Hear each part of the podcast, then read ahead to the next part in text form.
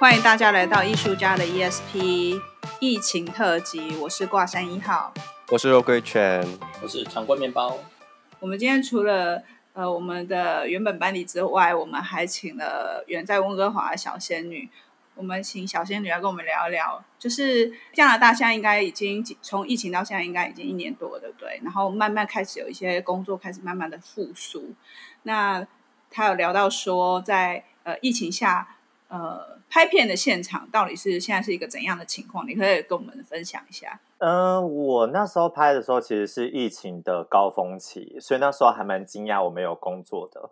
可是我这个那时候。工作是三月的时候欧中的，所以其实是在疫情发生之前，而且我去定妆的那一天还蛮可怕的，因为我定妆的当天就是他们公布要封城的当天，所以我那时候早上大家就是都很就一样，就是去你就是去剧组，然后进到那个很大的很大的 building 里面，然后你就是去找化妆师，呃，去找服装师这样子，然后我在试妆的时候，我就听到外面开始很多人在讲电话。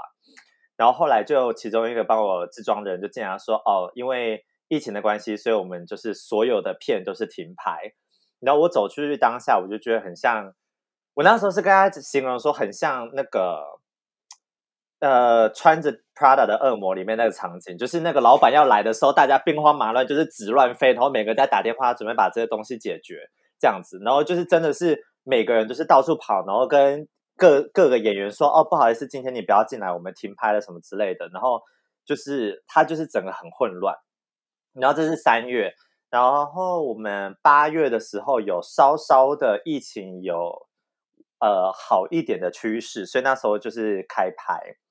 然后开拍的当天时候，你是去呃拍摄地点，然后去拍摄地点的时候，他会有个小桌子，然后小桌子的时候他会请你填表。他是透过网络请你填表，还是上面写说你有没有出国过啊？你有没有发生什么之类的？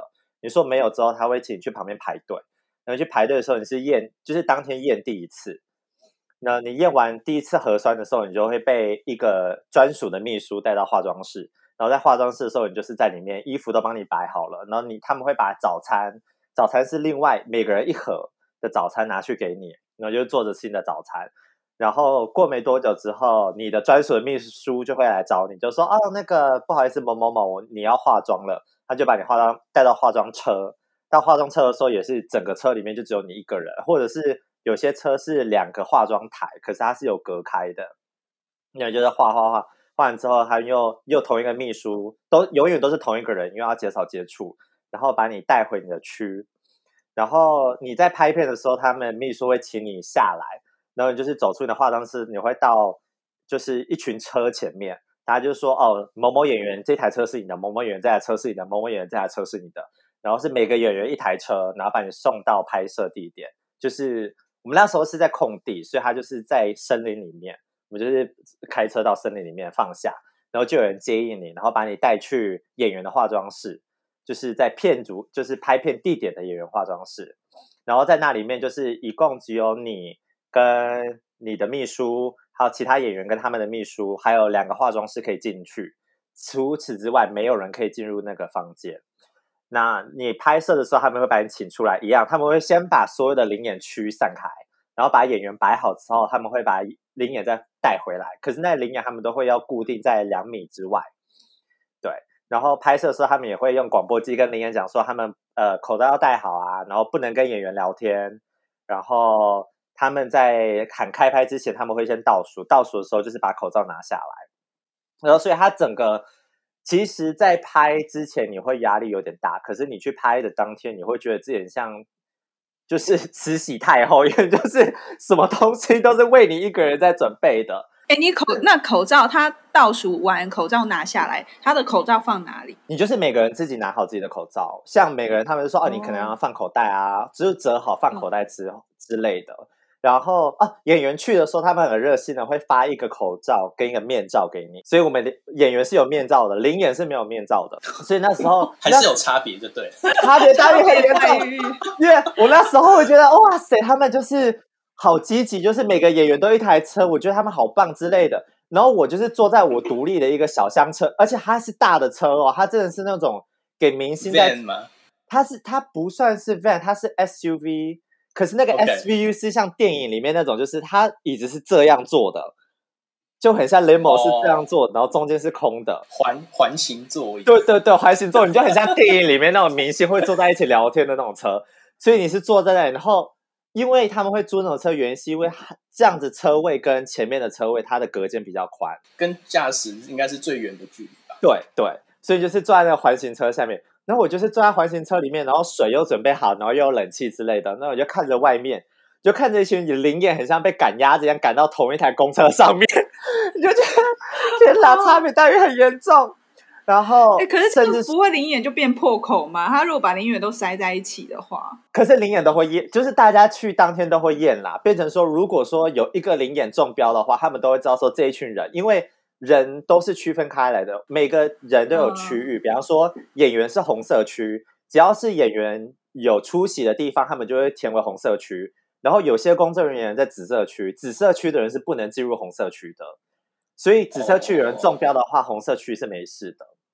对，所以有些工作，所以其实就这一片这一票里面，如果有一个人中的话，就是这一票演明对对对，他们真的是全部重换，就很就就是一整个就是。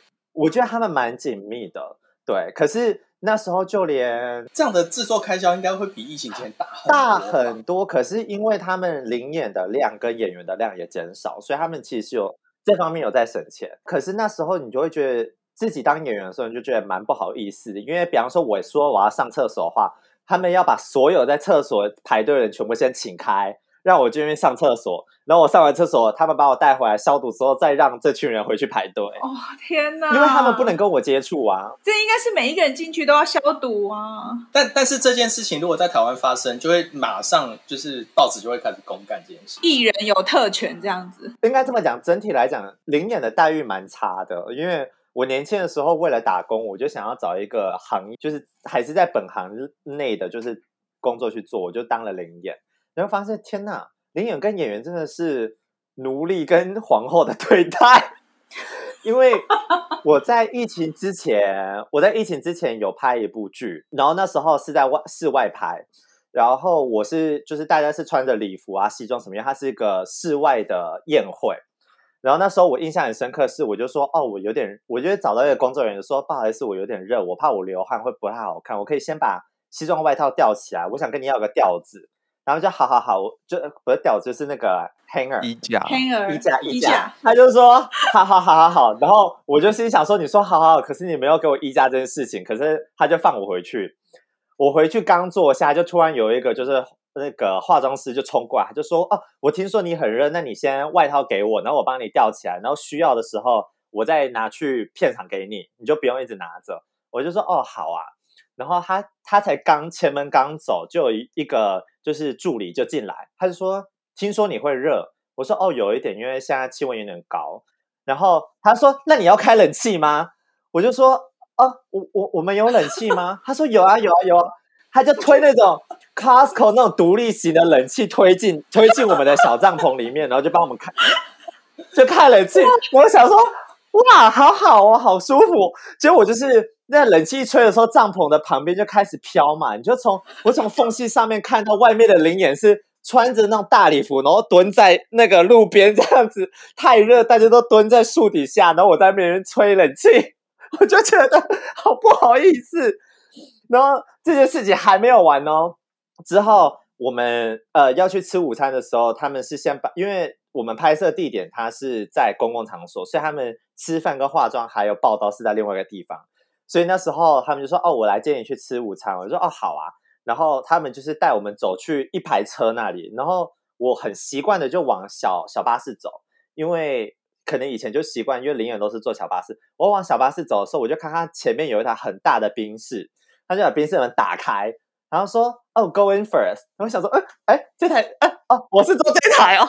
然后我就默默的坐上那一台，然后其他人就对对对，然后其他人就继续往那个小巴士走。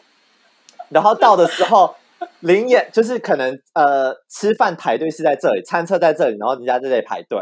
然后林演的巴士是停在停车场，然后林演就是这样走过来排队。然后我们的车是直接开开开到那个线前面，然后门打开，他们就说你们先排，我就啊。我就直接从到所有人前面，有没有帮你铺红地毯让你走，下来的时候不要着地。没有，可是最好笑，你知道是什么吗？这两次经验里面，我的台词不超过四句，所以我也不是什么大演员，我是真的只是进去讲两句台词我就走的那种。就是在北美，就是你只要升格到了演员的名单，其实那个待遇差别蛮大的。所以那时候我在疫情的时候有一点点惊讶，可是我也没有很惊讶，因为他们因为演员跟临演其实不管是在费用上面，其实它差别蛮大的。所以如果演员中标的话，其实亏损的量蛮大的。对，甚至说那时候我们去餐车的时候，那时候如果是台湾人来讲，我跟你讲，一定是。一定有媒体会偷拍，然后就说什么这是防疫场所，因为那些帮我们盛饭的人是面罩、N9 口罩、那个防疫衣，然后戴着手套，然后在这边帮我们盛饭，然后夹食物，然后可是他就是一个散台一个散台一个散台这样子，然后那时候而且好像临演拿的时候，你就觉得哦他们是很就是都放放放放放，结果到演员演员到的时候一样，他们就叫所有在排队的人先往后站。然后让我们演员到前面去领餐。我们演员去领餐的时候，他现在把手套换掉，换成一组全新的手套，然后把我们食物拿给我们。然后我们拿好我们的食物之后，我们就走了。然后我就回头看一下，说我们走了之后，他就再也没换手套了。他只有他只有为了演员跟导演他们才会换手套，其他人就是同一个，就是同一个塑胶手套这边摸来摸去。你就觉得当下就哇塞，天哪！就万千宠爱举一身呢，对，所以那时候我天，还蛮蛮震撼的。对啊，这真的是差别待遇。那那主角呢？主角会不会更真等？应该见不到人吧？以这种规格的话，主角应该都看不到吧？完全不知道这个演出是谁。可是有时候会啊，有时候会。我那时候疫情拍的时候，是因为我这场戏是只有我跟主角两个人，所以我们是一起住在化妆室，所以这个是躲不掉的。可是。在疫情之前拍的那一个主角们是化妆车是开到现场给他们的，所以变成说他们是没有离开化妆车过。所以其实你会发现他的阶级是有人做，你就发现演员是有帐篷的，主角跟配角们跟就是客串角色大一点的角色，他们是在车就是在化妆车里面，然后林演是坐在路边，所以是移动式的笼子，对，那听上去好明显。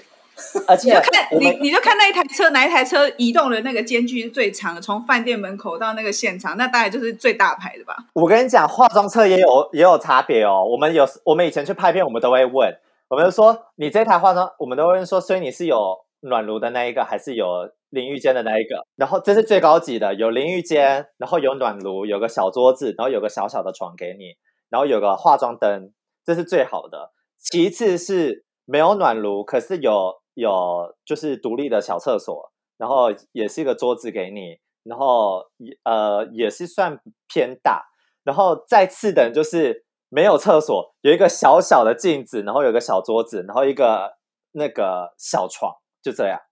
所以我们以前都会比较，就是说啊，我们今天是哪一台车，你就会知道说你今天角色多大了。那化妆师自己，比如说大牌的化妆师，他的车会不会比较豪华？其实化妆车都还蛮一致的，可是你会发现大牌的化妆师他们的台上的牌子就不太一样了。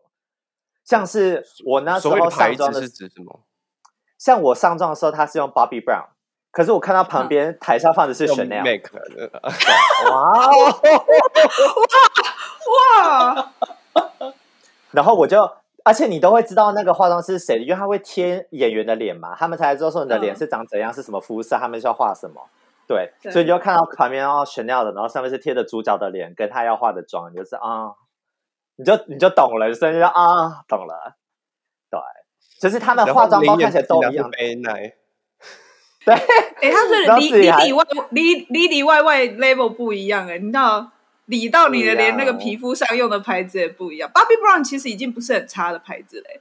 对，Bobbi Brown 是蛮好的，而且算天然。可是选掉，而且你会发现演员的主角们他们都会还有多一个东西，我不知道为什么，好像北美的都会给，是眼膜。每一个演员都会给眼膜，而且一定都是要金色的眼膜。所以他们在等化妆的时候，或在弄头发时，他们都会贴这个眼膜在这里，然后他们弄完头发，然后拿拆下来，他们才帮他们化妆。可是演员就没有，比较吃妆啊。对，可是像演员就没有。然后以前临演更好笑，有时候临演去的时候，他看你有底妆，他就不理你。或是头发就啊嗯嗯随便这样喷一喷，就说啊下一个，就当然没有领的意思。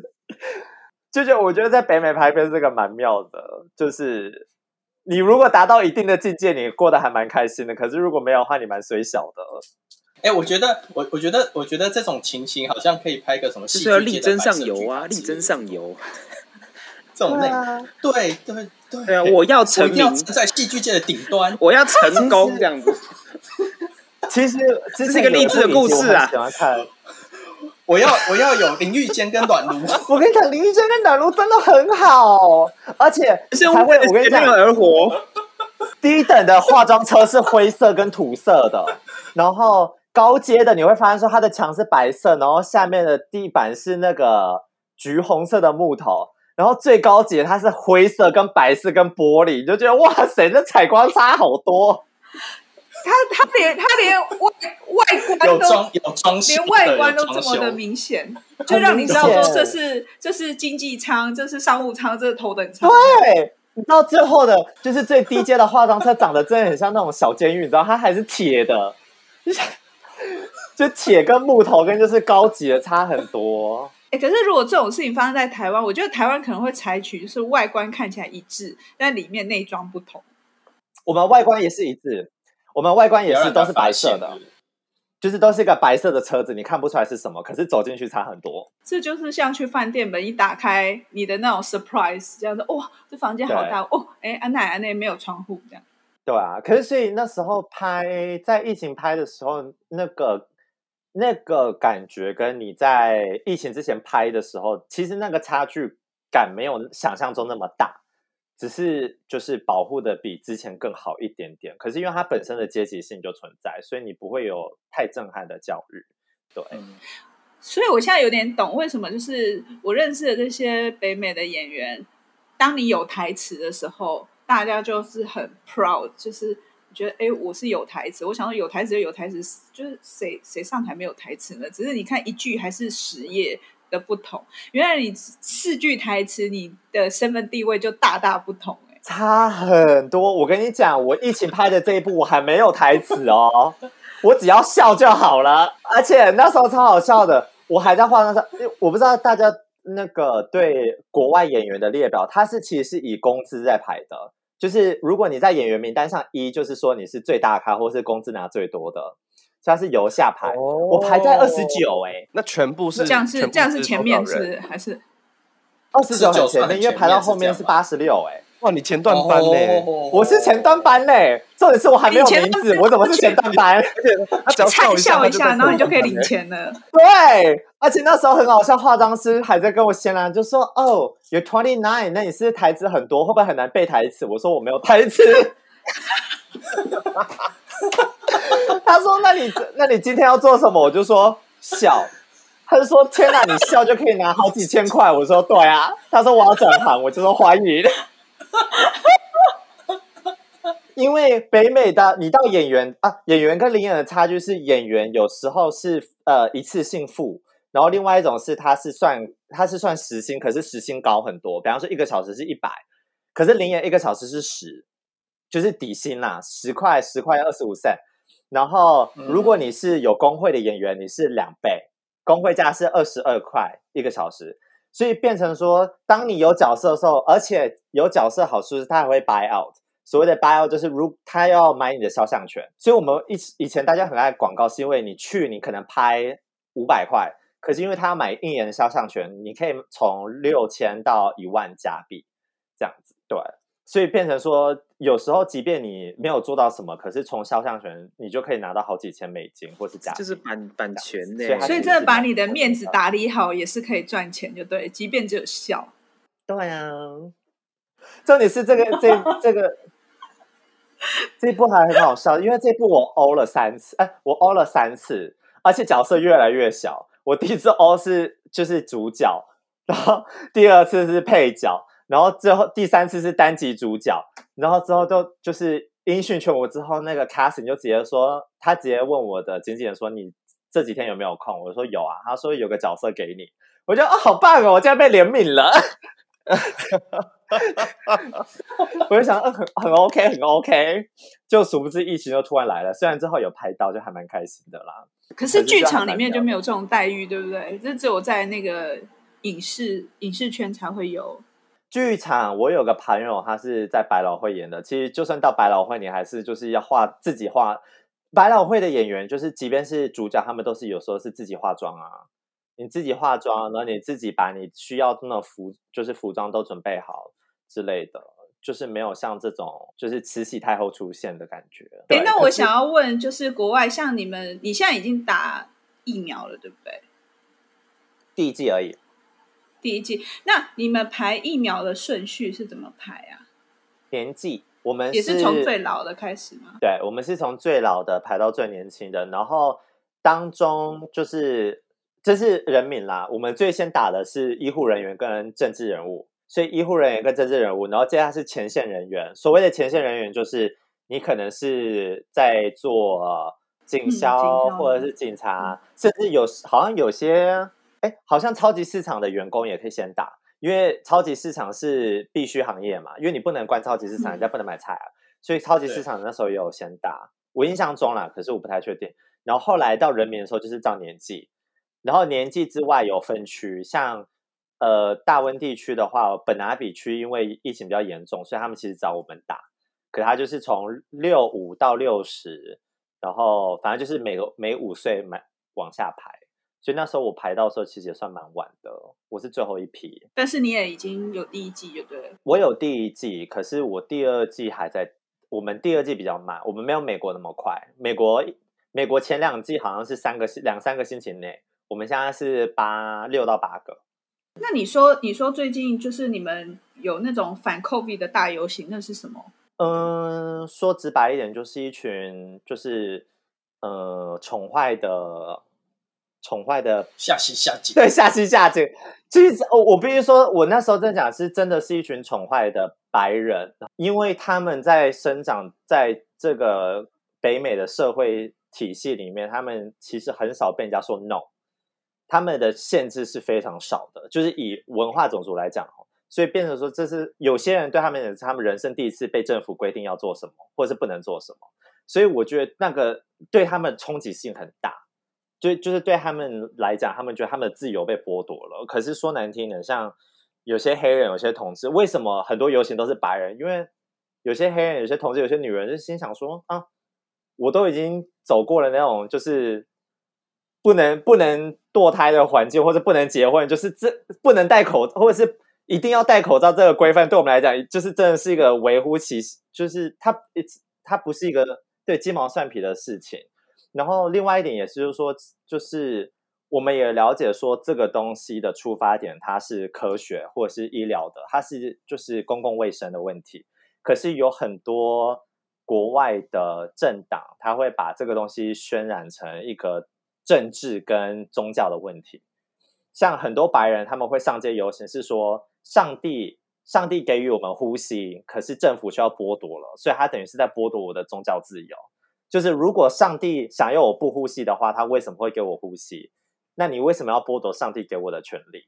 然后或者是有些会觉得说，呃，他们会拿，比方说穆斯林逼迫女生一定要戴他们的那个头巾的问问题，他们会把这东西牵引过来，还是说，那你是不是就像穆斯林教一样，在逼迫我一定要戴口罩？就他们把这个整个东西已经脱离了跟健康相关的，对。但是如果他们真的不真的，如果得了，会觉得说这是上帝给我的一个恩典，这样子。Blessing，对，Blessing，This is so blessing。He's taking me away。对啊，其实有两派，有两派美国人，有一派美国人是不相信的。他们得了武汉肺炎的时候，他们会说：“哦，sorry，新冠肺炎的时候，他们会说那个这个肺炎是不存在的，我没有得这东西，你为什么要？就是他们真的是去看医去医院的时候，他们会说：你你不要骗我，我到底是什么病？对，你不要骗我。哦，就对，我听说有一派的美国人到目前为止还是觉得武汉肺炎是假的东西。”就是他们还是觉得说，我可能就是一个感冒。所以如果这真的这样子的话，他去医院，然后医生跟他讲说你是肺炎，然后他不相信，所以医生可以跟他讲说，没有，其实对你不是肺炎，你是癌症，你没有救了。这样他会比较比较能够接受的话，哇塞，那我建议医生这样子跟他讲好了，你死定了。你得的是新的新的 癌症，就是癌症是一检验出来就会闯开来的那种，是这样。非非 COVID 就是绝症，这样。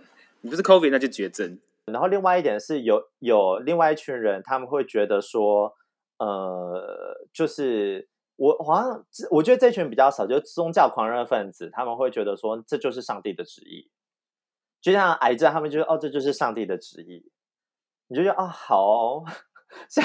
因为像之前北美好像有一桩新闻还蛮大的，就是有人得到之后，呃，有人的女儿得到之后，然后他的女儿就过世了，然后他的 po 文就想说，呃，我很感激上帝在我女儿过世的前几，就是最后几天给她这么开心的几天，然后大家就回那个妈妈说，那你如果当初不带女儿到处跑的话，她怎么可能会得肺炎？她怎么会死？就是他们他们的逻辑性，有些人的逻辑性其实蛮。蛮悬的。那你们在在那边，就是就这一年多下来，呃，种族冲突有没有就是变得更明显？就是说，像我都会听我美国同事他们说，呃，的确对于有一些某些少数，真的很少数的白人，然后对于呃华裔脸孔，就看起来东方脸孔的人，他们真的有时候会特别的不友善。欢迎来到温哥华，全世界仇仇华量就是百分比上升最高的城市。我们去年仇华比例上升了七百趴，七百趴，哇，七倍！我们去年的可是温哥温哥华华人很多，还被就是你知道，像你那个 Richmond 那个地方，几乎已经过半都是华人，可是你还是会被排吗？喂，我们的仇华就是像我讲的，你你说有些人之前是说，因为我们人口，我们华人人口多，所以排华比例才会高。纽约的人口比我们多啊，他们排华量也多啊，可是他们没有我们的百分比高啊。我们成长了七倍，就是应该这么讲。我觉得它是一个因果因果效应啦，因为我觉得很多华人在北美都会抱着一个听话。不闹事，人家就不会搞你的心态。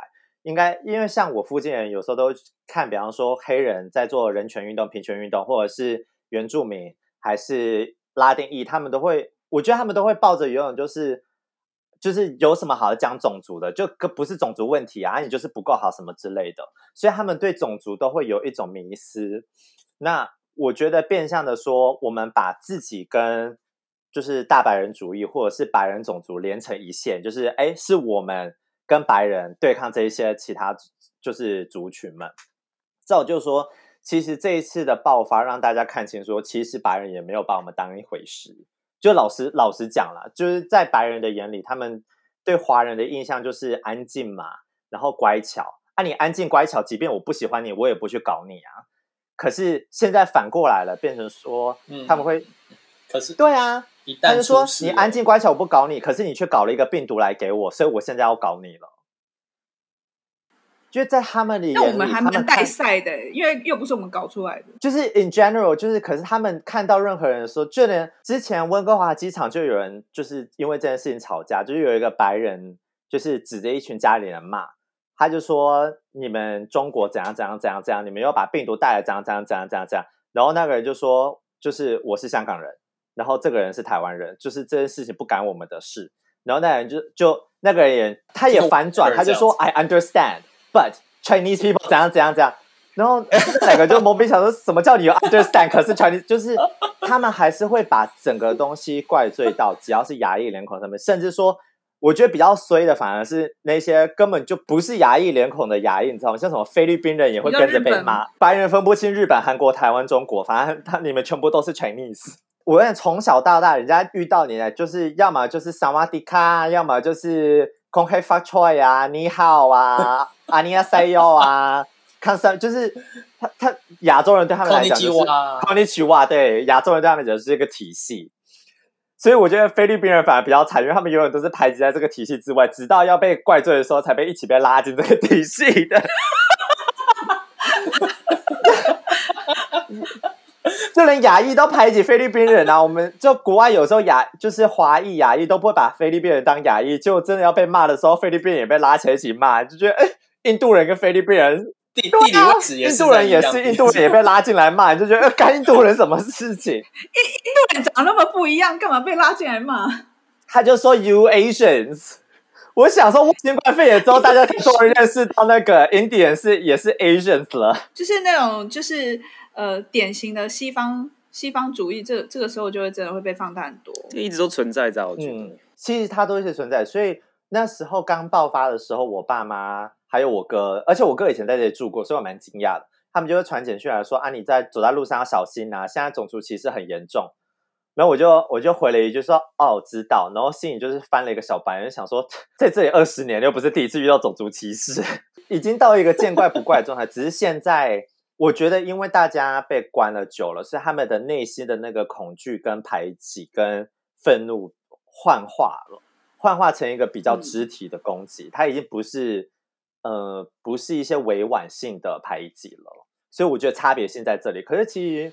我必须说，其实温哥华的白人对亚裔从来没有没有说不好，可是，在也态度从来也没有说好到哪里去，只是他都是很委婉的去排挤吧。好，我觉得今天哇，今天聊还蛮多蛮精彩的。这个在疫情之下，大家所面对到的事情啊，不知道对于听众朋友来说，呃，我们现在三级警戒，希望是到了尾声了。我想最近大家应该都还蛮期待，说到底六二八会再继续。还是还是可以稍稍解封。那不管是不是解封，我都我就我们都还是要保持着，就是还是要保护自己的健康。然后你保护自己的健康，就是保护别人的健康。这样好，那我们这一集就到这里喽，谢谢大家。耶！Yeah, 希望大家好好待在家里，不要出来。对，乖乖听我们艺术家的 ESP 就可以了。你可以从第一季的第一集一路复习到最后一集。因为我只是我只想跟大家讲一下，我们温哥华，温哥华那时候我们就是封了三个月，然后很开心的解封，结果一解封之后一封就又封了一年半了哦。我们解封前反而没，我们解封前其实不严重，解封后大爆炸，就像是，所以我们当初应该像纽西兰一样一路封到底。你一路封到底就没事，说实在的，对，所以还是好，大家还是好好存粮哦，躲在家里。嗯、大家我们要有一种长期长期抗战的准备，就是一路封到底，嗯、就是这一集的标题。我，我怎么觉得我们这一集 ESP 应该要广传？真的哎，对，真的，请大家疯狂的分享给你的朋友。对，好，谢谢。谢谢谢谢大家，谢谢，拜拜，拜拜，拜拜，记得捐咖啡哦，哈，钱也可以钱。